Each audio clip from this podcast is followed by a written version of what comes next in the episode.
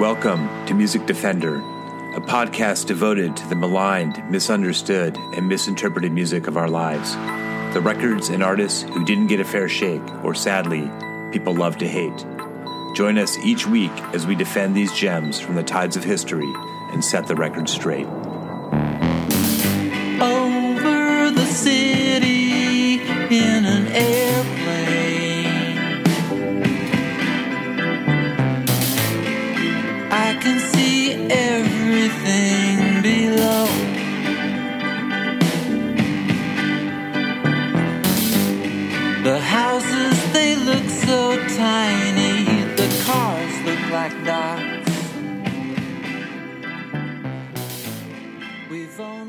So Music Defender, we're back. We've had a little a little bit of a break, but we're back now, and we're going to talk about an album and a band uh, that I personally am a huge, huge fan of. I think uh, I like to play a game sometimes when I'm out drinking with friends, which is basically like, what is the American equivalent of the Beatles, right? So, what's a band that is from the United States that has a just a stacked killer discography that was hugely influential, is very specific to their home country.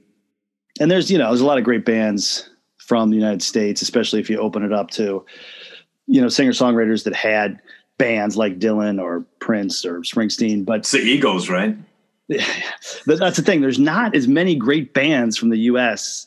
as you would think. I mean, you know, you can go deep on some, but you know, Parliament Funkadelic. I mean, there, there's there's definitely a lot of great, but there's not as many, and and definitely not as many as you know the 1960s, 1970s uh, England, uh, British invasion era. But uh, you know, people have all kinds of different answers, and for me, it always comes back to the Beach Boys. That's always my answer. I think the Beach Boys are probably the greatest band that this country has ever produced, and usually people you know mock me for that, and they don't understand what I'm talking about, and you know, because that's one of the things about the Beach Boys, and why it's so important that we discuss them today is that the Beach Boys, you know, they're they're a hugely influential band. They've sold over hundred million records, one of the highest selling bands in history. Um, they've influenced like countless countless bands. Um, they were a very radical band, very experimental band, which is kind of the crux of my of my argument here today. Um, but most people know them for their s- two things: their surf songs Let's go surfing now. Everybody's learning how. Come on a safari with me.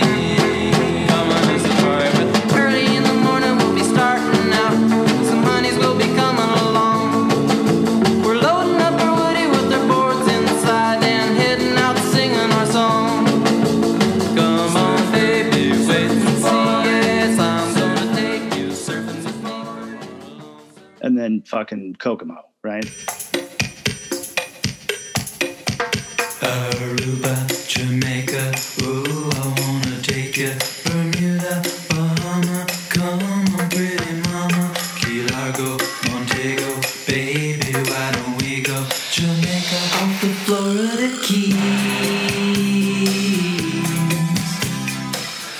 There's a place. uh, which is a shame because I'm I love the surf era, right? The first, you know, six seven years of their history was the kind of the surf era, right? When they started, they were, I mean, they, they were a radical band from the from the jump. Really, they were a garage band, you know, formed in California. Three three brothers, the Wilson brothers, Brian, uh, Dennis, and Carl. Uh, their friend Al Jardine and their cousin Mike Love, right? They formed, they were basically a garage band and they were influenced by a lot of kind of disparate uh, bands, which made them different, right? Bands like the Ventures, uh, you know, great instrumental bands. Uh, they were influenced by R&B, um, which wasn't as common in white bands at the time. And then bands like the Four Freshmen, which were like vocal bands, right? They kind of put this all into a, into a melting pot. And, and then they had the kind of garage angle, you know, and at that time they played all their own instruments. That's something else we'll, we'll talk about as we go as well, um, because people kind of know them from Pet Sounds On as being kind of a, a studio band with you know the Wrecking Crew, but the Wrecking Crew played on some stuff, but not nearly as much as, as people think. So you know th- they had been uh, kind of a radical band from 1962, which is which is when they started, which is a long fucking time ago. Um, so you know, like I said, the first five six years they put out, uh, I think eight albums. I want to say, you know, stacked, chock full. There's multiple greatest hits compilations of just the surf, you know, years. There's at least 20 classic singles, you know, during those times. During that time, like I said, I, I you know, these days it's tricky because I mean I love that music. I think a lot of older people love that kind of music. I'm curious to you know know what younger people think about about uh, you know that time period and those songs. I really don't know. I haven't talked to anybody younger, so I'd be curious to hear if they felt it was dated or you know a little bit goofy. But um, you know, as much as of a fan as the kind of surf era um, as I am, you know, after that those first few years, they kind of, I mean, you know, we could just say it, it's Pet Sound.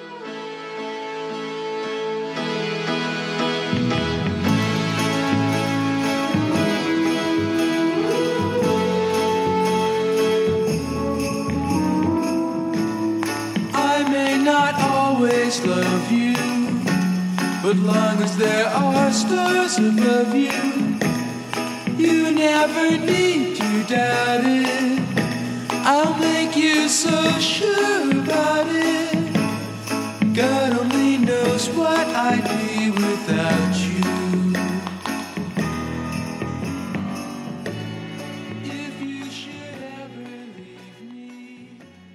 So Pet Sounds um, you know, I, what, I, what, what do we say about, Pet Sounds, right? So 1966 is, um, you know, up until that time, Brian has always had always been a great writer and a great producer, um, which he really came into his own with with Pet Sounds. But when they did, you know, the Pet Sounds record, it was really, really radical um, for the production, but also the songs. You know, it was just a really, really lush, beautiful album that you know, it, it was the, like it was Sergeant Pepper the year before or two years before Sergeant Pepper came out, right? It's the album that influenced, you know, Paul and, and made Paul say, well, shit, I have to top this album, right? So that's what kind of um, lit the fire under Paul's ass to kind of come up with the concept of Sergeant Pepper and then write, you know, most of the, the album. So Sergeant Pepper's was was their response to to Pet Sounds, and you know, Pet Sounds in a way was kind of a response to Revolver, and you know, Brian and, and Paul had always had, you know, they have I don't want to say love hate relationship. It's like a mutual respect and admiration, but also kind of jealousy because they both respect each other, you know, immensely. So they were always trying to kind of outdo each other, right? So so Pet Sounds was released, you know, massive success critically, and um, you know, sold a ton of records, and, and that changed a lot of things. So um, after Pet Sounds came out, there was a lot of pressure on Brian. You know, what was next? And Brian, even though the Beach Boys were a group, they were an instrumental group, they all played their own instruments and they all contributed. They all harmonized, but they also contributed to the songwriting. Brian was still, he was the guy, right? He, he was writing most of the songs, producing the record. So he was under an immense amount of pressure, not only from the record company, but also from his dad, right? They had the Wilson brothers were kind of had a little bit of a a Jackson Five kind of a situation going on before the Jackson Five, right? The their father, you know, he didn't like beat him up or anything, but he, you know, was a taskmaster and he really wanted them to succeed and really drove them and pushed them, especially Brian, right? So just setting the stage for post Pet Sounds, you know, what's next? Brian's under just a tremendous amount of pressure, and the band recorded a lot of songs for an album that Brian was going to call Smile, right? Which was going to be the greatest album ever recorded. That was his goal. You know, it's, this is going to be the greatest record that's ever been recorded.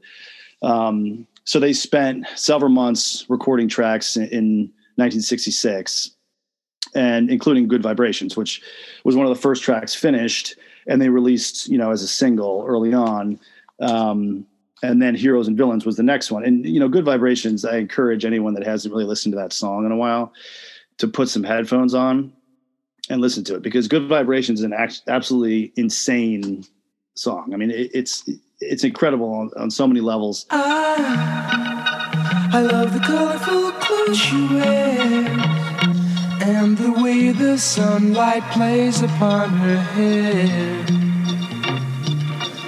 I hear the sound of a gentle word on the wind that Bullets of perfume through the air.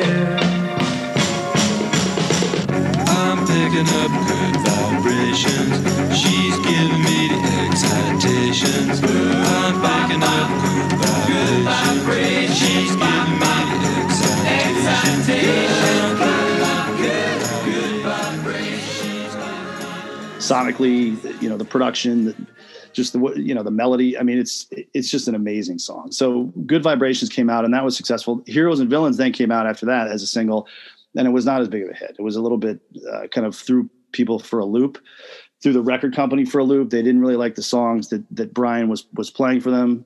Um, so basically that coupled with all the pressure that Brian had been under for, for several years, really, because he was the guy. He had dropped out. He had he had not been touring with the Beach Boys for several years because they just locked him in a room, the the, the record company, so he could write.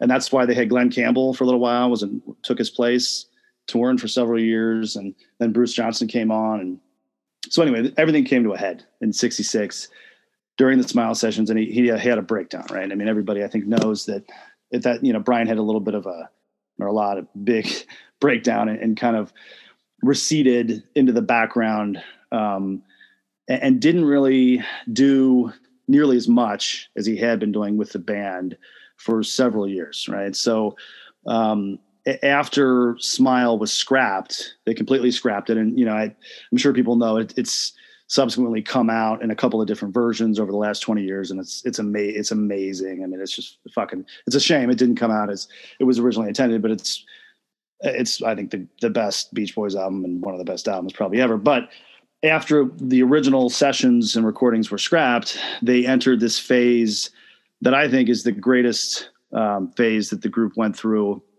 was 67 to about 73 right and there's an eight album run that they had that I think is unparalleled. Um, maybe any band ever. Uh, and the albums were Smiley Smile, which came out in '67. And what they did is they kind of cobbled together some songs from the Smile sessions uh, and put put out Smiley, which is very. It's like a 25 minute record. It's extremely short, um, and it, it's really interesting. It's one of the weirder albums you're ever likely to hear. It's extremely lo-fi some instrumental. It's just I don't know how else to describe it, but very very weird. It, it was it, has been it was used at the time in several uh, drug clinics for um, LSD users and abusers and people that had kind of gone off the deep end, and or people that used LSD. I guess people use it a lot at the time for come downs to help bring people down and relax them because it's very very relaxing and. So Smiley Smiles incredible. The same year they were they released Wild Honey, which is like an R and B influenced uh, lo-fi album as well, which then influenced a lot of bands, the Beatles, the Stones, to kind of go lo-fi again. Right, the Beatles, uh, the White Album, like compared to Sergeant Pepper and Magical Mystery Store tour, there's not as much studio kind of trickery. They they went a little bit lo- more lo-fi. Same with the Stones, and that was because of Wild Honey. Uh, the year, after that, '68 was Friends, which is probably my personal favorite uh, Beach Boys album. Again, very short. Um, very odd, very lo-fi, incredible. The year after that was 2020, 69, which is kind of an odds and ends. Um, you know, songs that had been left off of Smile and Wild Honey and that had been sitting around. They pieced together. One of the songs was the song that um, uh, Charles Manson wrote, that Dennis covered. You know, they were hanging out a lot at the time, and uh, so they recorded one of Manson's songs. That's on 2020. The year after was an album called Sunflower, 1970, which a lot of people think is probably their best record after Pet Sounds, and it, it is. It's really, really beautiful. It's probably the most beautiful album they recorded, other than than Pet Sounds. 71 was Surfs Up, and that's a, uh, a kind of a dour album um, with an ironic title, um, but it has one of the greatest songs of all time on it, called which is "Surfs Up," the title song. Carl and the Passions um, came out uh, the next year, which is very, very experimental. It was one of Elton John's favorite albums. Uh, I encourage you to check that out. And then the year after, uh, 73, was uh, Holland, which they recorded when they were in Amsterdam for a while. And, you know, at that time they had, they had brought on um, a couple of musicians and just to kind of, you know, fill out the band a little bit. So th- those eight albums, uh, if you hadn't heard any of those albums or all of those albums, check them out because they're really, really, really amazing, and they're they're light years away from kind of the surf stuff. I mean, it, it sounds like a a different band. Not only like a different band, but it sounds like no other band that you've ever really heard before. Um, so the year, or actually, it was a few years after Holland, they recorded an album called 15 Big Ones, which is not very good. It's kind of half covers and half songs, um, which leads us to 1977, right? The year after that, which is uh, the year that this album came out. The Beach Boys Love You. And uh, this was, it, it was hyped at the time as Brian's back because it had been about 10 years so yeah, so it's 11 years, 10, 11 years, because it was the end of 66 when he kind of went off the deep end. So it had been about a decade and he had written some stuff, some songs contributed here and there, Wild Honey Friends, you know, and he had produced some stuff here and there, but he was not really doing nearly as much with the band as he had been. But when 77 came around, he was ready. He was going to, you know, record and release a new album, which he did. Um, it was originally going to be called Brian Loves You, um, but he changed the name uh, because he didn't want to hurt the band, as he said. He thought that if he just called it Brian Loves You, it would hurt, you know, it would probably wouldn't sell as much as a Beach Boys album, which ironically it didn't anyway. But, you know, he didn't want to hurt the band, which I thought was kind of noble. I appreciate it because Brian did everything. He wrote every song, played every instrument. Um, the other Beach Boys contribute some harmonies here and there. You know, Dennis came in and hit a snare drum here and there but 90 i don't know 6% of the album is brian so it's basically a, a, brian wilson solo album and it really is the first thing that he had done um, you know of any substance in a decade and after this album actually he wouldn't do anything else for another decade uh, until he recorded his solo album just called brian wilson which i think was 88 so you know in 20 years he basically did smile and then this album and this album, um, you know, there's some critical love for it at the time. It has since become kind of a cult record. It's uh, it's never it never caught on with fans. It didn't really sell much. Um, a lot of fans still don't even know it exists. It's definitely an oddity in their catalog.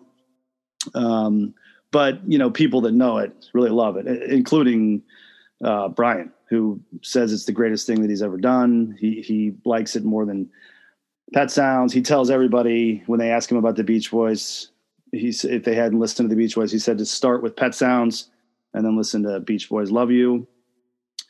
Um, so Beach Boys Love You. Uh, it's uh, you know, what 34 minutes, so a little bit over a half hour, not not too long of a record. Um, like I said, Brian did everything. Uh, was recorded at Brother Studios, which is the studio that they had set up in Santa Monica um, in October, November 76. Um, and really, it was a lot of Moog synthesizers. Um, he Brian was inspired by Wendy Carlos, who had recorded an album called "Switched on Bach," um, and then she I think, went on to do the Clockwork Orange soundtrack as well. But um, you know, he was inspired by that, so he decided to do an album using only synthesizers. There's a little bit of percussion here and there. Like I said, you'll hear a snare drum. Um, there's some weird noises, but really it's all Moogs, mini Moogs. He did bass lines on an ARP synthesizer. So it's just, it's basically Brian in a room with a microphone and a bunch of synthesizers. And I guess the only, like people sometimes when I talk about this, they're like, well, how, what does it sound like? And the only way I can really describe it is it's almost as if they, the Beach Boys took a bunch of vocal track, like rough vocal tracks that had gone unused and were not mixed or finished or polished or sung necessarily that well and put them over like experimental synth music. Um, but the melodies and the harmonies when the other Beach Boys do harmonize on some of the songs, I think are absolutely amazing. Um, I think these songs are all earworms. Um, I, you know, I, I, the first time I heard it, I loved it mostly because it was so weird and different. And I was like, what the fuck? I mean, all the synth, yeah but it's also a grower. I think you know the more you listen to this record, the kind of more you get into it. Um, you know, the first couple go rounds could be a little rough just because it's so different and so out there. Like I said, the, the you know Brian's voice was not great at this point. I mean, Dennis sings on it. Carl sings a little bit. Um, you know, and Carl was really the voice. I mean, he's the one that sang "God Only Knows," and which, by the way, Paul McCartney says is the greatest song ever written. Uh, but you know, Brian's voice, which was great, um, was pretty much shot at this point.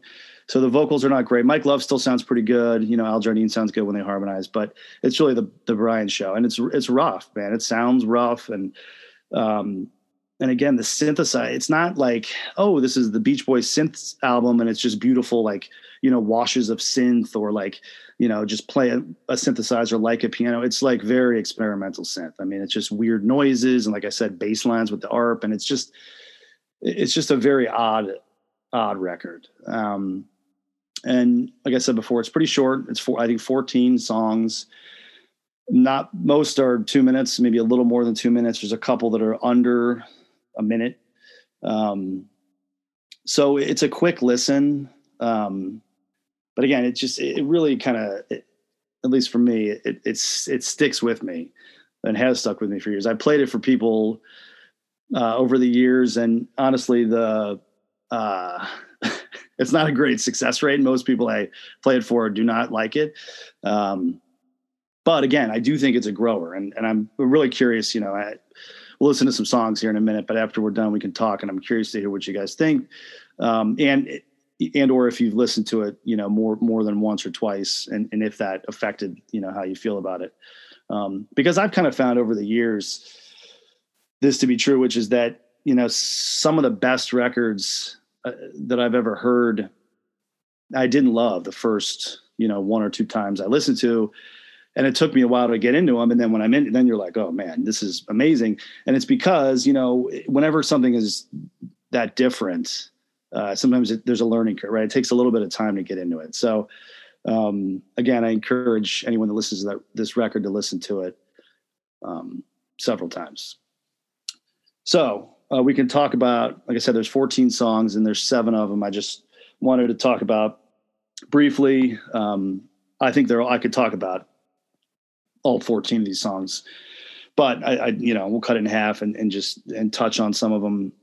So the first song, uh, I want to play is from side one of the record. Um, it's kind of a 1950s sounding song that Dennis uh, sings. And at this point, Dennis is, voice was a little bit rough as well, which I kind of like. You know, it was really really deep and rough, but um, but this definitely has a '50s uh, feel to it. Um, it's basically about you know Brian talking about uh, a woman that he likes. Um, the, the synthesizers are pretty weird on this one. They sound like horns. Um, so we'll give it a little a listen.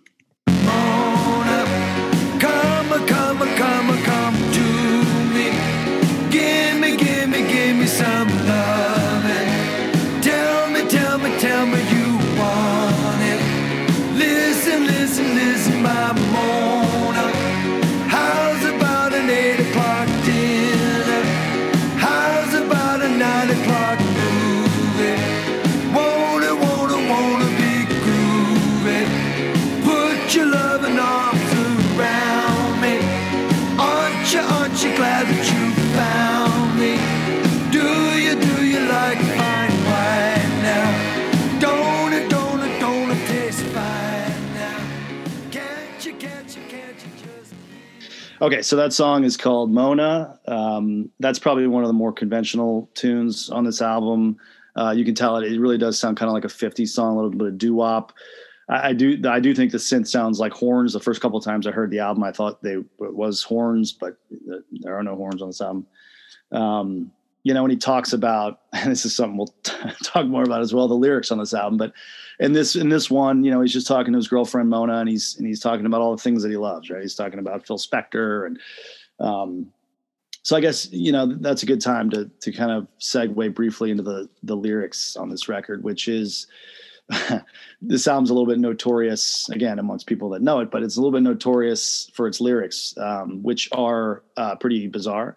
Um, you know, people I forget who it was, somebody that one of the mixers or somebody that worked on the record that, that knew Brian very well described it as like uh, you know the perfect like you know crystallization or distillation of Brian's mind. Like it was the it was the greatest insight we'd ever have into Brian Wilson's brain, which is a little bit frightening because these songs are, are the lyrics are very odd. You know, they range from um, and I think part of it is because I you know I think Brian, like I was saying before, he he had kind of a Jackson similar to Michael Jackson, right? He he grew up really quick. His dad was a taskmaster. He was under a lot of pressure, and I think he had this very childlike uh, side, like Michael did. It was kind of I think a reaction to all that.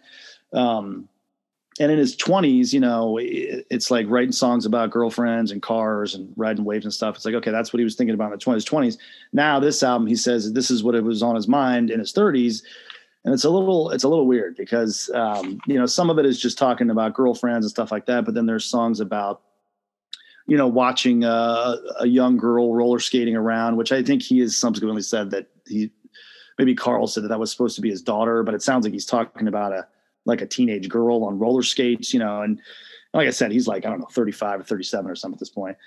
Um, there's a song where he basically compares his girlfriend to a baby and talks about how he wants to like pick her up, you know, in the lyrics and stuff. And I thought the first several times I heard that song, I thought he was talking about a baby, like, oh, he's a new dad and he's he's got his baby he's singing about, but it's not. He's singing about his girlfriend, but he's like equating her to a baby and how and like in interviews I've read things where he tries to explain it and it does not it does not explain it. He's just kind of like, you know, yeah, you know, it's like when you love your girlfriend so much and you want and she's like a baby and you want to just pick her up, you know, and you're like, I don't know, man it's just weird. So uh, next up, this is uh, this is actually a song that they had recorded. He had recorded earlier, 1970. So about seven, six, seven years earlier.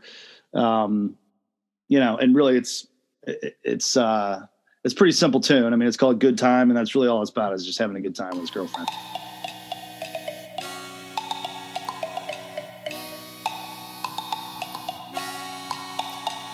My girlfriend Betty, she's always ready to help me in any way. She do my cooking, she's always looking for ways she can make my day.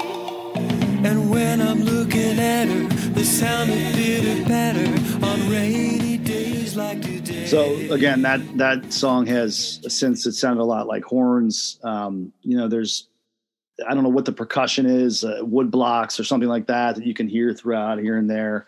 Um, but I like them when they hit the falsetto and the harmonizing comes in. It's just it's really a nice kind of turn in the song.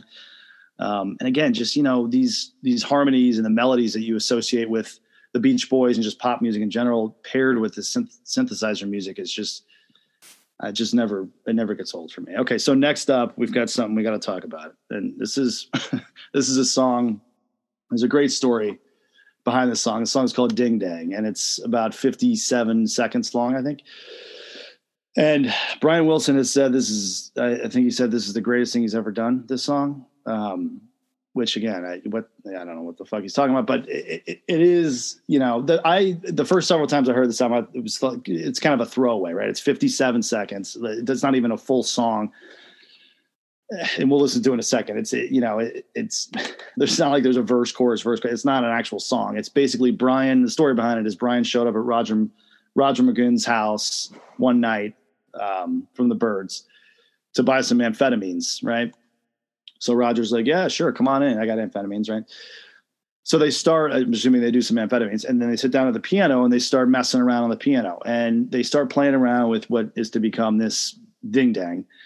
Um, so they're messing around with it for a while. Roger's throwing out a nonsensical lyric that he just keeps repeating, and Brian just keeps repeating the same thing on the key on the piano, but he's messing around with it and changing it. So Roger goes to bed, and he comes down the next morning, and Brian's still at the piano doing ding dang this fucking thing uh, all night. He's been playing playing around with this ding dang thing, and let's just listen to it just quickly.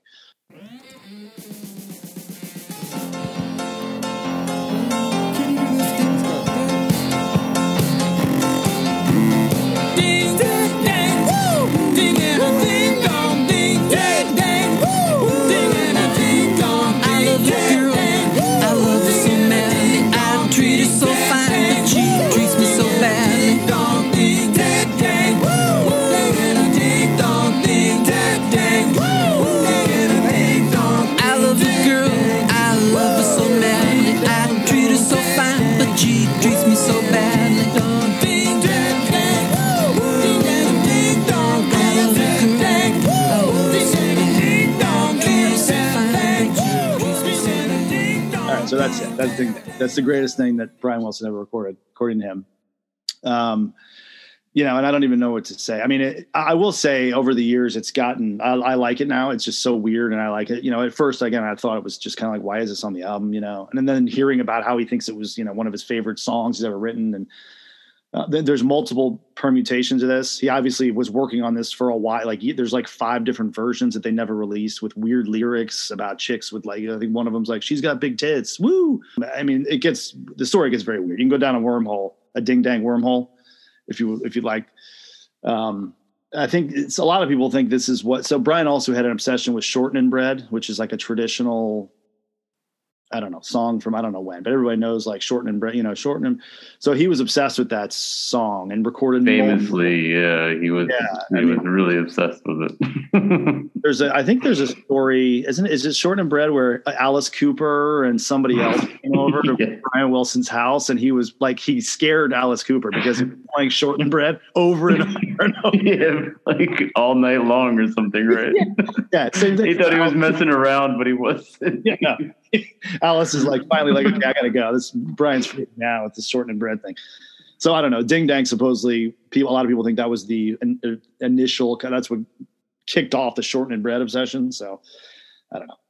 All right, so the next song, a little more traditional. This is um this one's really cool. It's called "The Night Was So Young," and it's um, I think it it's on side two. We're on side two now, and the next three songs I'm going to play kind of form a little bit of a suite. I mean, they're not really linked together, but they're just three songs in a row, but they're really, really beautiful. I mean, I like them a lot. They fit on Pet Sounds, I think, or or Smile. Um, but this one, the night was so young. The harmonies are really, really nice on this one. Carl sings on this one, which is great because I, you know, anytime Carl sings, I love it. And this one also has in the background, if you listen for it, like a really, really cool kind of faint surf surf guitar, which is kind of nice because you don't. There's not really any guitar on this record, so it's kind of a nice little little touch. The night was so young and everything still. The moon shining bright on my windowsill. I think of her lips, it chills me inside. And then I think, why does she have to hide?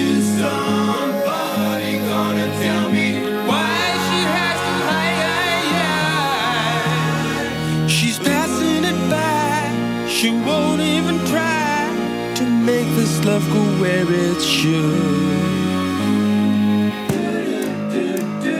Sky's turning gray, there's clouds overhead. I'm still not asleep in my bed. I think of her eyes. It's got that kind of Hawaiian, like, you know, in the background. I really, I really like that one a lot. It's cool. Um, so you know the song right after that on side two uh, again is really really beautiful. It's um, you know this one's interesting. It's it's a duet uh, that Brian does with his wife uh, Marilyn, and uh, this song's kind of caught some flack over the years because people you know are like why? Because Marilyn can't really sing you know? So they're like why why are you doing a duet with uh, you know your wife who can't really sing that well? And again Brian's voice at this point was not great either. So it's a it's this beautiful i think beautiful song that where the both people are kind of off key a little bit and it doesn't you know the vocals are not that great but it's very very cute i think too. You know i think the song is that much more better for it you know if they would have got a professional female vocalist to duel with duet with brian and he would have trained his vocal you know like it wouldn't it wouldn't be the same thing. It's it's i think a lot and it fits on this album a lot better um you know as it is now. So this is called uh let's put our hearts together I don't want to tell you that I care for you and have you just ignore me. It's better that I wait and see just how you feel, and maybe you'll adore me.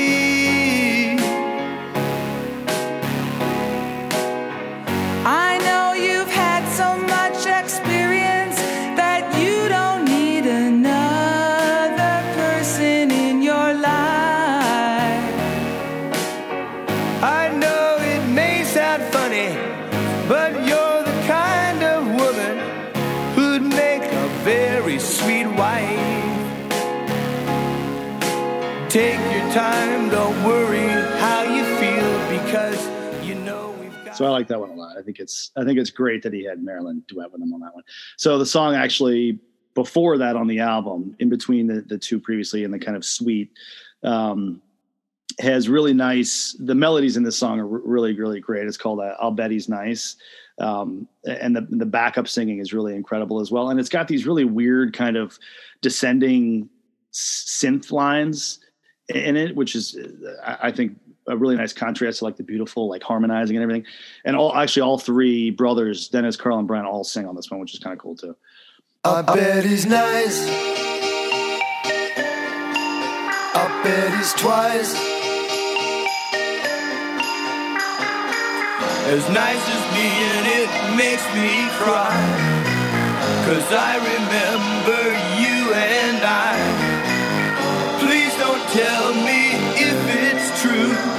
because I'm still in love with you pretty darling you my pretty darling you pretty darling you my pretty darling bet he's sweet. I bet he's neat. I bet he's funny, and all. I, I like the uh, I like the background vo- vocals a lot on that one. You know that that kind of is harkens back to kind of the surf era. You know the the harmonizing that that they did, um, and then lastly. Uh, is a song that again is you know Brian's voice not not great and it kind of you know it stands out a little more on the song. It's the last song on the record. It's called Love is Love is a Woman and um you know I don't know I don't know what it is about this song. Um it's really really simple. Um it's not like an incredible song or anything but for some reason this song I can like it's such an earworm for me. I cannot stop. Whenever I hear it, I can't stop singing for like two days. You know, and it's just that one line. You know, love is a woman. It's just like it just I don't know. It gets me. Love is a woman, so treat her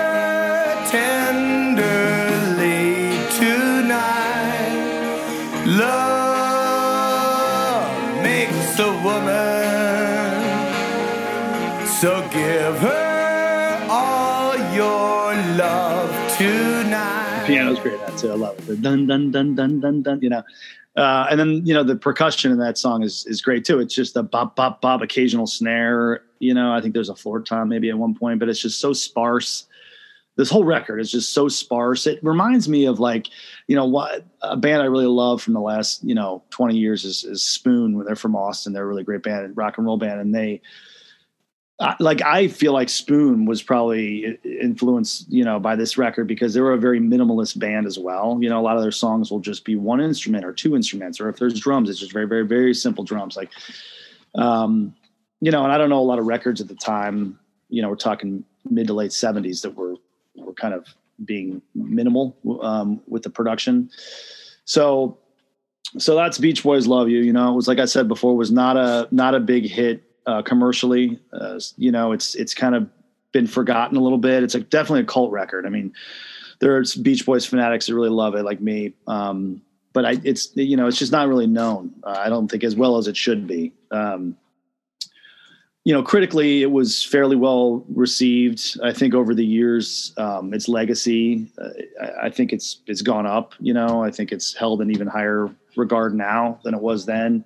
Um, a lot of people think it influenced the new wave, I guess. Um, and a lot of bands were influenced by it, like the Talking Heads, I guess, is a band that um, has acknowledged that they were influenced by this record. There's a lot of musicians actually that, um, like Patti Smith, um, was really heavy into this record. She wrote like a really glowing review for I forget which magazine. Um, less the best is Lester Bangs' review. I wish I had it up. I should bring it up so I can quote from it. Um, Peter Buck uh, is a huge fan from REM, guitar player. It's his favorite Beach Boys record, and he's a big fan. Alex Chilton has covered several songs off this record. Yo La Tengo has covered a couple of songs off this record. Uh, Belle and Sebastian. Um, so you know, it's uh, it's definitely a hit, you know, in the musical community, um, and, and, it does have a legacy. But again, it's it's just not as well known as, as it should be, and and that's why we're talking about it today. So, um, yeah, I'm curious to uh, to hear what you guys think. Here, I think I found the Lester Bangs review. This was he he was a huge huge fan. Uh, I gotta find it. He it, Bangs was a huge fan of this record. He liked the Beach Boys a lot too, but he was a huge fan. He thought this was the best thing they ever did. And the the quote I'll look for while we're talking and read later. But the quote that he wrote about this record is absolutely hilarious. So that's Beach Boys Love You, and I'm very curious to hear what what you guys thought about it. I don't I don't know if it's if it's a mad genius record or not. I think that's what's that's what I struggled with so much. I wanted to be this kind of you know, I listened to it once and it's like, all right, I gotta listen to it again because this is this must be some kind of like borderline outsider art thing. but then after the second run through, you know, when you get back to that Johnny Carson song for the second time, you're like, oh my God, I think I, I think this is serious, but in the but not in the cool outsider art way.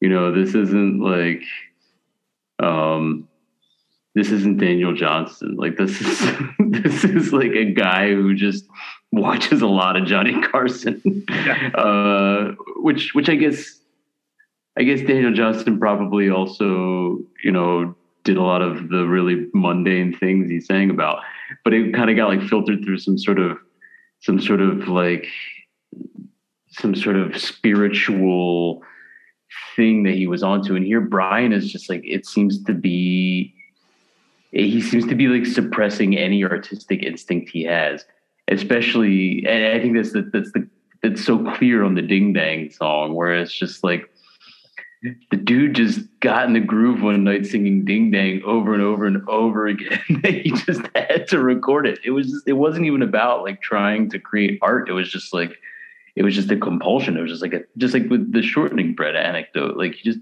he just loved that dang melody so much he just had to keep playing it. Like kind of like a yeah kind of like a little kid or something or or or I don't know. It's it's it's a tough listen. I, I take I take your points about the um about about the production being uh, ahead of its time and and all of the you know the, the way it was received by by people who were like kind of close to the avant-garde or, or or who were you know interested in pushing rock forward they saw it as an as a as a crucial album i don't know why um it hasn't uh, it, it, didn't stick around after that. Um, I mean, I know you said that like some some contemporary bands were were into it, but it's it's never. I didn't even know about this album until you you uh, you talked about it, and it was, um, you know, and I'm familiar with like canonical Beach Boys classic period stuff. I didn't know this album at all. Um, it's not a record that gets talked about when people are talking about these albums that influenced the you know the influenced music down the line like you know this this just kind of it, it, it, gets overshadowed by punk i think in the in the history right? Like there's just so much stuff coming out in 1977 like why why would you listen to this one to understand everything that happened afterwards? There's so many things that that that i think I don't know. I, it's it's. I, would be curious to hear what uh, what others have to think too. Well, that's good that you bring up uh, punk because, well, actually, first of all, let me just read this. Lester Bangs' review uh, in Creem. He says it was the Beach Boys' best album ever, and he called them a diseased bunch of motherfuckers who exhibit a beauty so awesome that listening to them at their best is like being in some vast dream cathedral decorated with a thousand gleaming American pop culture icons. And that's Lester Bangs. You know what I mean? He, the dude was hard to impress. So I praise. I mean, it's that is interesting. But Max, you mentioned um, punk, and this album. This is something that we should discuss because I don't know if I. This album is referred. It's referred to as their uh, the Beach Boys punk album, right? So, I, and I don't know if I know what that means. I mean, I guess maybe the fact that it's stripped down and lo-fi and and like almost aggressively um disorienting. Is maybe that's why they call their punk album? I, I guess. Like obviously, it's not sonically a, a punk album. It's more of an, I guess, an aesthetic punk album, or politically a punk album. I don't know. I, it's but it has that's this is if you look if you like read anything about this out, it's their punk. that People call it the Beach Boys punk album. Yeah, I mean- is. Oh, Probably, yeah, what you're saying, it's counter to to what they did, you know, so aggressively counter to their Mhm. previous work. Yeah, it's like punk relative to the Beach Boys, but not punk as we know punk. Right. Yeah. It's uh yeah, I I came across that um that uh, description of it as their punk album and I kept listening for it and just I was I wanted to really hear what was punk in it and it's it's it's hard to hear. Um yeah, maybe because it's it's it's because it's kind of off-putting. It, it doesn't it doesn't really it feels like they weren't trying to make the kinds of like mainstream albums that were being made at that time, right? Like it's not that you know they weren't following Bruce Springsteen or anything. Yeah, and I think maybe I agree, and, I, it's also again, if you like read stuff about this record, I've got a few Beach Boys books and like you know the Wikipedia page for it. And there's a couple articles out there. Actually, if you Google it, there's a handful of people that have written about it. You know, the great forgotten masterpiece from Brian, like, all that kind of stuff. So um, they also always talk about um, its pioneering use of synthesizers, which obviously it's a heavily synth uh, you know, inflected album. I mean, it's all it's wall to wall synthesizers. That's pretty much it. But pioneering, you know, at first I was like, well, this is 77, 70, late 76 and recording. Obviously, people have been, you know, Stevie's been using synth for, you know, five years now. And, but I guess what they mean is pioneering in the way that it's not used like a piano or used as like, you know, background washes or like, you know, like tonally. It's it's used in such odd the synthesizers are used in such weird like don don don don don don don don you know like that'll be it for one whole song is how he so the, it, i think he uses them in such odd ways i think is what people mean by pioneering. And maybe that's part of what makes it punk as well. He just he uses the synthesizers. It's not like he got a bunch of synths and then used them like you would think you would use synthesizers. He used them as like almost like percussive instruments i think in Mm. some songs. It's, it's very weird. It's also um, it's it's very it's at times like an orchestral approach, and I think uh, what you said about Wendy Carlos was interesting context because there are moments that do sort of sound like switched on on Bach, which which came out in the late '60s, almost like ten years before this album. Um, but that was like switched on Bach. I mean, that's like that's what Wendy Carlos had to do was like study computers in order to make that album. I think by Yeah. that by the point that by the time that Brian Wilson was using this stuff, was probably a little bit more um, user friendly. But there's a similar kind of like like in depth like like this is the future of music. We can do we can make all of these sounds with these machines, and we don't have to hire anybody or anything. Yeah. Um, that's kind of that's that's pretty cool. And I can't think of other records yeah, you- you're right about like artists using synth here and there for years, you know, or throughout the 70s. I can't think of another album other than like Kraftwerk um, and, and some of the stuff like coming out of that world that that actually fully embraces electronic music Yeah. already at this point. It's pretty it's pretty uh, ahead of its time in that way. Um, You're right. Actually, that's a good way to look at it. It's almost like less. It's just a synthesizer album. And it's it's really a, it's really almost an electronic album. really. yeah, totally. What do you think, Callie? Um, I mean, I like it. This was pretty new to me. Um, I think, you know, obviously know the Beach Boys, know that that surf era, um, really like Pet Sounds. And I still think after listening, you know, to, to this and to Smiley Smile, I think I still am in the Pet Sounds camp um, as being like the Beach Boys that I want to hear. And I wonder, you know, I don't know. For this album, I'm I'm actually just kind of amazed, like Brian's like mental health and like drug use and isolation and and all these like you know things that you if you know in the background like it's amazing how much he like creates like how he's willing to be like so creative and experimental and just like dedicate himself to like his creative process while he's in the middle of like you know these like mental breakdowns. So like that alone is really fascinating to me. Um, and then like you were saying, like for the lyrics, like getting into like his headspace, like it makes you wonder, yeah, what what is what was he thinking? And if is, is it it's like maybe a product of the times too, that it's a little like it's obviously creepier today than it might have been then, but I don't know.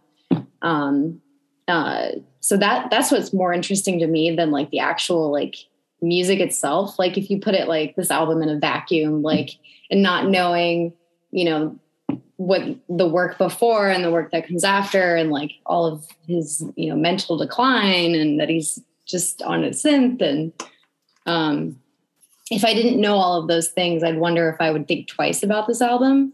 But um but knowing all of that is makes it more fascinating. So and i liked it.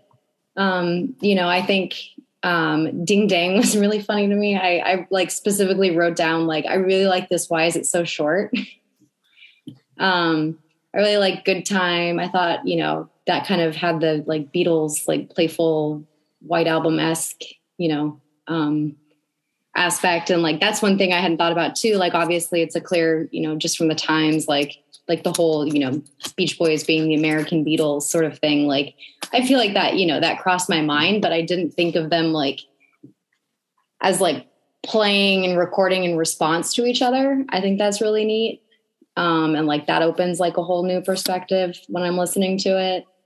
Um but overall i mean i really liked it. Um i think a lot of the lyrics like super playful super childish. Some of them are creepy but overall i think it's kind of just like a fun experimental i don't know if i think if max if you said it maybe over like our our message thread just like he just sat himself in a room at a synthesizer and just like had at it like what what made him happy um i like i like to picture that when i'm listening to it so overall i, I like it Well, I, I mean, it's a good point about the lyrics. The lyrics are definitely weird, and they're a little bit, you know, can be construed as a little bit creepy, maybe. But, but it's almost like I, I think if you filter it through the lens of Brian's mindset, it, they're not creepy or weird. You know, that like they, they were. I think they he's coming from it more of a place of almost like a childlike, like for example, like Max, we were talking earlier about Johnny Carson. That's not like a metaphor or anything. Like he's just Yeah. loved, loved and he wrote a like song. solar system he's just like in love with space just talking about space. Yeah, Like, he's yeah. like, I'm in space now. remarking how beautiful it is and i think that's so pure it's so Yeah, pure is a great word for it. Yeah. Yeah. it, feel, it feels very pure. It does while being but being so strange at the same time. It's a lot like that that insane clown posse song that that was everybody was into ten years ago. The one with the magnets. How do they work? Line Um, like where it's just like Yeah. these guys who are like who are who are kind of like these fringe characters who are expressing really sincere sentiments about everyday things. science yeah, like just like the, like the wonders of the universe, and and Yeah. And Brian Wilson has kind of the same vibe here because he's like, you know, he's, he's he is kind of a fringe guy. Like Brian Wilson's also like, you know, he's he like lives all day in like a, in his like bathrobe and like eats uh, coconut shrimp and does a lot of acid. Like he's not he's not like a he's not like a regular Joe or anything. He, he's a weirdo. Uh, but he's just, but he's also expressing something super earnest and like not weird. um, and thus it becomes weird because he's he's expressing something so earnest while being a strange guy. yeah Yeah, I was trying to figure out what the kind of through line is on the lyrics, and I was definitely picking up on the the childlike and the purity, and just maybe maybe things that he's into, things that he just. I mean, there's there's some love and relationship stuff in there, but then it's just like whatever he's kind of into, I guess, like roller skating and babies and airplanes, and it was just it's really. I couldn't quite figure it out, like lyrically. I don't. Maybe uh, you guys had some thoughts on that, but I'm like, what what exactly is is happening here? like like love is a woman like i felt like not that it's creepy by any means but i feel like it's i don't know it missed a mark to me like i feel like the intentions it to be like romantic and sweet and like it's catchy very catchy. I'll say yeah it gets in your ear but like what? Like it's missing it's just weird. Like it's off. Like Yeah, weird. It's for like what if they recorded that today? People would be like why are you you know let's let's let's do another take. And like you know? It's almost like Yeah. you know, like Dylan esque in a way, where it's like you know, like oh well the air you know the airplane means something else you know and and this means but it does not mean anything else he's just Right. roller skates and and, and He's just looking around the room. like, I mean really it's he's watching TV and he's like man Johnny Carson is awesome yeah, what are his favorite nouns? like, let's- like Yeah, I saw something about the Johnny Carson thing where he felt like um, because there's a line in there about like the studio works him hard or something like that. I forget what the, the line is exactly, but I read an article about him feeling sympathy or feeling a kinship with him because he had been burdened by the man sort of thing. But that's a pretty deep reading, I think. Of I think he just liked Johnny Carson. I mean the lyrics for that song are like you know at one point he talks about just how he's just so masculine it's just so, Yeah, right. it's so like is Johnny Carson even masculine I, I don't even think he is masculine I don't I don't know No, no, he's not like a macho man. yeah, I wouldn't he's label him that way. He's a comic. But in I wanna- Brian's mind, you know, yeah yeah. I think no, the it's- weirdest song is is "I Want to Pick You Up" lyrically. yeah I agree That is, I Yeah. couldn't believe that when I heard that. The the No, wait. Remind me though why it's not just a song about a baby. Like, is it? Is there a part there where he's talking about? he's like you bathing thought- her. maybe too yeah so that's what I thought I thought it was But like, what's the lyrical part that makes it not about a baby? Because it seems pretty straight up like baby. But is there a beginning part? It's about his girl. It's about his girlfriend. I think He- that's what he said. But does he say that? But he, after the fact, he said that. But in the song, lyrics. in the oh yeah, song, is I it? mean, I don't know. I guess we could look the lyrics up and see. Yeah. I mean, well, I, I, I, I think it's, I think it, it's all, it's ambiguous, right? As we were saying, and it's, it could be about a baby up until the part, the part where he says, "Then I'm gonna make you sing." Like, who makes their baby sing? Yeah, no, Some the people lyrics, the lyrics are all they're all uh, straight. Babe, it's like I love to pick you up. yeah, it sounds like it's about a baby. Well, the only one that I think is that I always thought. So I used to think it was about a baby too. But the second line, it's I want to pick you up because you're still a baby to me, which uh, is kind of yeah. Well, later that- he Well, maybe to, it's like a nine-month-old kid or something. he wants to change their clothes and then wrestle with the baby. yeah, right? and that's what yeah. Cribs and cradles and bottles and toys are part of the joys they bring. I wash your face. And, change then your the- clothes. Well, you can wrestle with a baby. I don't know. I was I was listening and and it seemed pat just pat about pat a her on the butt butt butt. yeah, that's what gets me.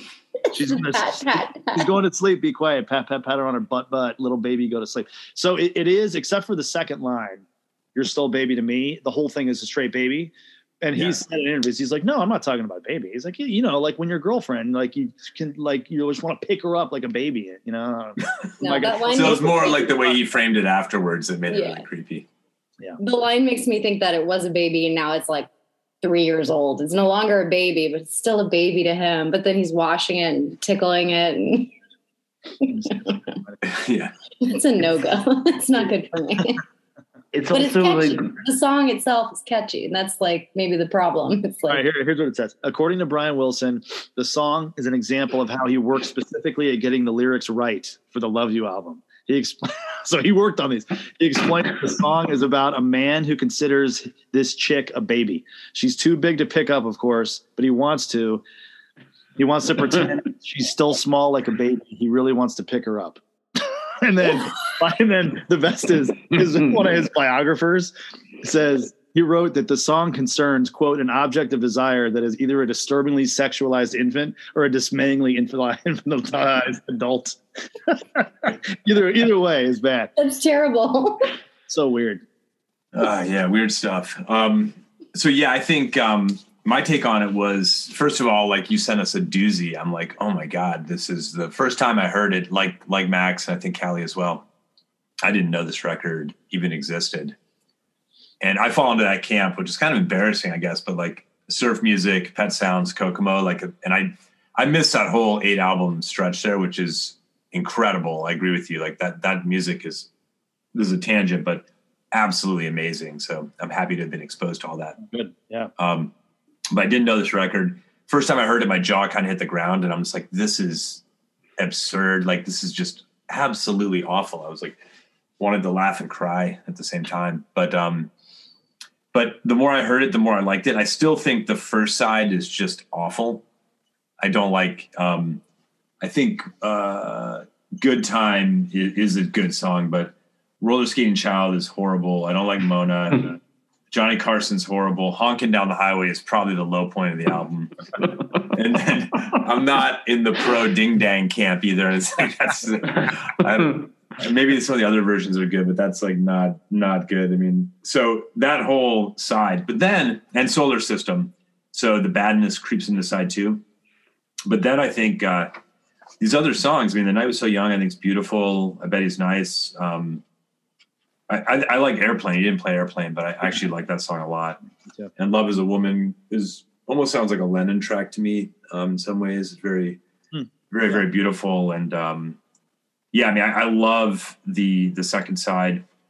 And my big takeaway was uh, my big takeaway was that to me he was in a weakened state. Like, I mean, he's been through so much, all these you know mental issues, family issues, breakdowns. Um, Eugene Landy, right at this point, um, for I think a couple years. 24 hour therapy deal. Yeah, like all this stuff he's been through, and like so. My big takeaway was even at his weakest point, he's like better than ninety five percent of the world, which is just uh, incredible. Like, and that was a Lester Bangs. You were just reading, like feeling like you're in this sort of um, like cathedral, like beautiful cathedral of sound, like that's what you get with Brian Wilson. Like it definitely he takes you to a place that even with these songs where the lyrics are kind of weird and inferior to other stuff they've done, like orchestrally and um, musically and sonically, it's just it's transports you in the ways that are like really unbelievable.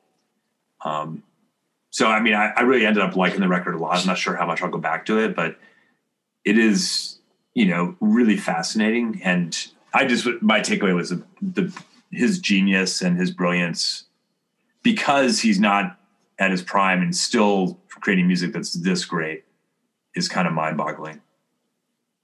Yeah, I mean it's it's. uh I mean I agree with you. I do love side one. I, I like the whole thing, but I do agree side two is better. Side two is really great. It's amazing. Side two, I, I agree. It's it's front to back great. I like Solar System too, but um yeah, I mean the thing that's incredible. I agree. He was in a in a little bit of a, a on odd minds. I mean it, it had been a decade, so I think he had been gathering his strength back. But but I like that you know after he kind of revolutionized music, you know, in the early mid '60s, right with. uh kind of garage surf rock, which was then imitated, you know, like endlessly. Um, and then he did it again with with Pet Sounds, you know, this kind of orchestral pop. Um, and then he and then he and he did something. It's not like he did Pet Sounds too, you know. He did like something completely that something that still sounds fucking weird, which is pretty. I mean, it's been like 45 years and it still sounds weird as hell which is that's pretty hard to do you know so i mean it, it's True. The balls on this guy to, to do something like that. And I, you know, I like that he's still, I'm really happy because I, like I said, when I got into it and I listened to it obsessively and I was like, this is amazing. And I was all ready. I looked it up. I'm all ready for people to hate it. And he, I couldn't believe he's like, this is the best thing I've ever done. I was like, wow. Okay. So he's still all in on this thing. Cause that's what Joe, I was like, does he like regret it or does he look back on this and think, whoa, I should have used the synths differently, or maybe I shouldn't have written about a baby, you know, but, but no, still like he loved it. I mean, it's his favorite. Well, he thing. probably found it incredibly cathartic because he had been sort of sidelined and made to write and, and by his own, you know, fears trapped and probably felt like it was super liberating yeah. Yeah. to make this record. It's true. And then, but then, you know, that was it. He was done until his first solo album, which is also really good. Like it's, I mean, that's kind of 80s production. So, you know, unfortunately, but, but yeah, for another decade, he didn't really do anything. So he was, you know, I don't know, man, who knows what was going through the guy's head, but I'm glad you listened to, um, the late 60s, early 70s stuff though. Cause I really, I mean, I'm like, that's my, that's my, I'm like mad at myself for missing out on that. I don't, I don't know if Mean, it sounds like Max. I think everybody like I got into it like 20 years ago, so it was after like high school, after college. You know, I, I and I was like, man, how did I miss? Even then, I was like, how the hell did I miss all of these great albums like for so all through high school and college? But it's weird. People, you know, the Beach Boys are like surf music, Pet Sounds, and then they jump to the 80s. You know, it's Yeah. like miss. Other but then you miss their literally, I mean, not their best, but some of their very best work oh, I think so too. I mean, seems like completely overlooked, which is crazy. I know, I, I- agree. It's ripe for. I love, yeah, Surfs Up and Holland is, uh, I'm super Holland's into great. Holland right now. Holland's a great '70s record. I, I Surfs Up, Amazing Friends. I love. I mean, I Wild Honey's great. I mean, that's a really underrated album that a lot of musicians. Jim Morrison was obsessed with Wild Honey, and I, I mean, I thought about doing this show on. It was just too much, you know. I was like, I'm going to do the Beach Boys, you know, late '60s, early '70s, that decade, but it was just would have been another three-hour whole show. So I was like, It sounds like you knew that music, Max, but Callie, did you know that run of albums? Between yeah. Nope. Did you check them out like when you were listening for this or Um, a couple like scattered songs. I didn't really like dive so deep into to each did you of the like albums. did you like though. what you heard? Yeah, yeah. I mean, overall, you know, everything I've heard, I I like. There there hasn't been anything that I'm, you know, I don't want to listen to, or that I wouldn't, if it came on, I would turn it off. But yeah, no no major like standouts for me. I don't know. I, I'll need to dive deeper, and this is is honestly just like opened my minds to how much more experimental they are. Like I had no idea.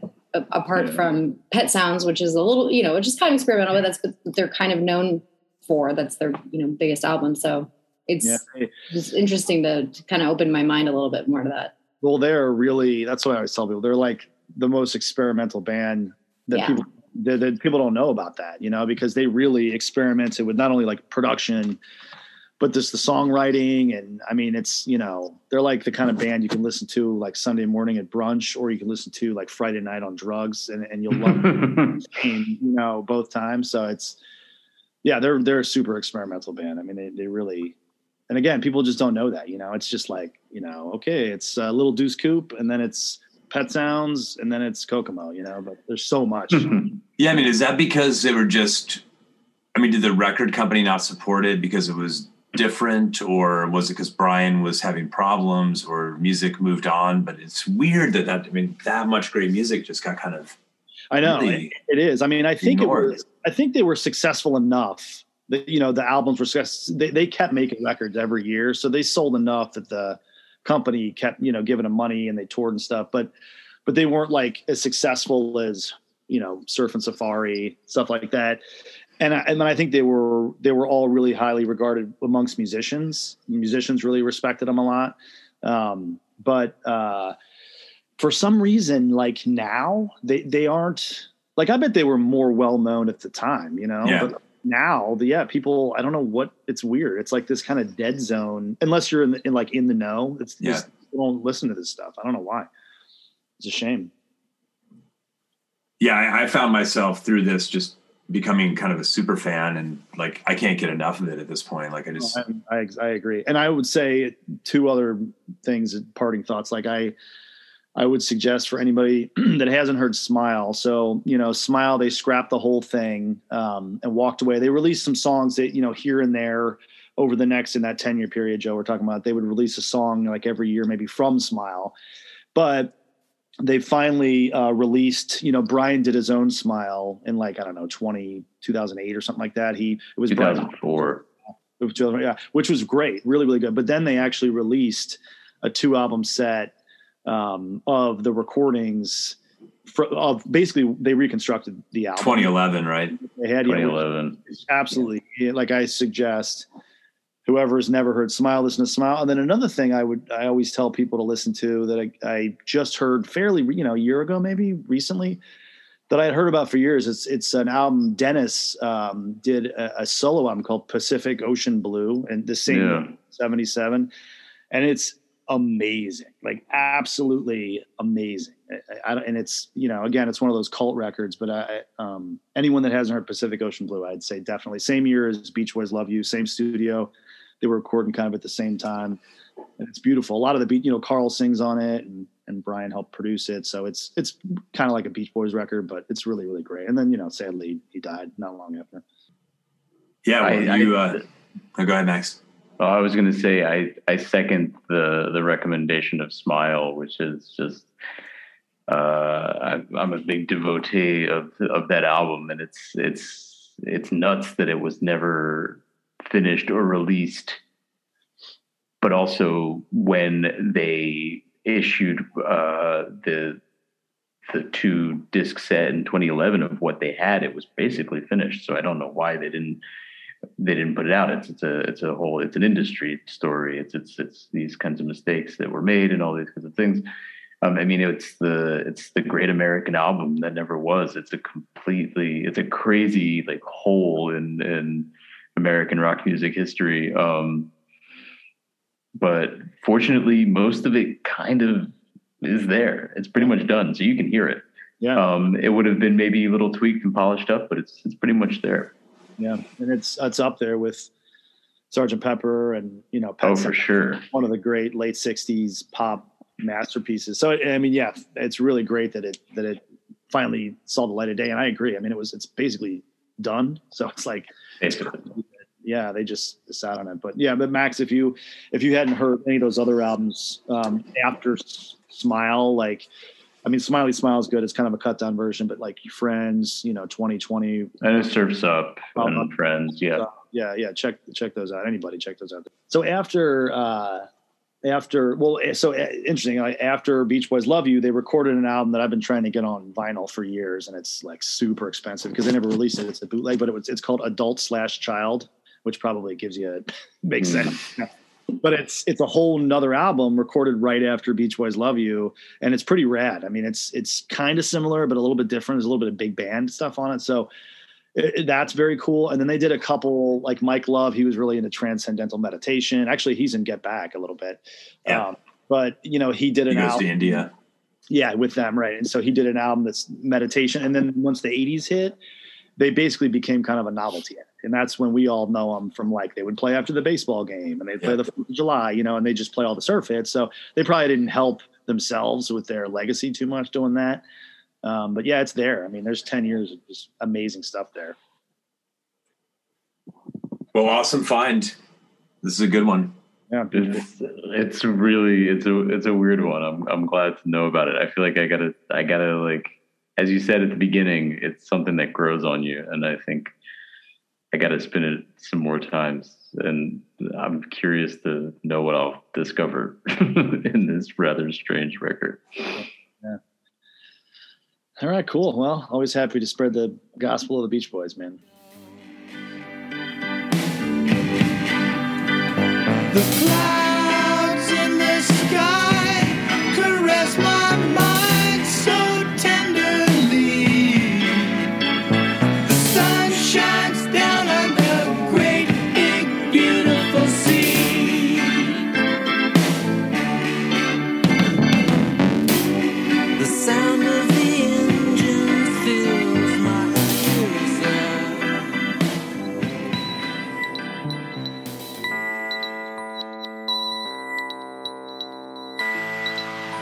Thanks for listening to Music Defender, produced by Unlock Productions, all rights reserved. If you like what you heard, tell your friends and subscribe or follow on all your favorite podcast channels.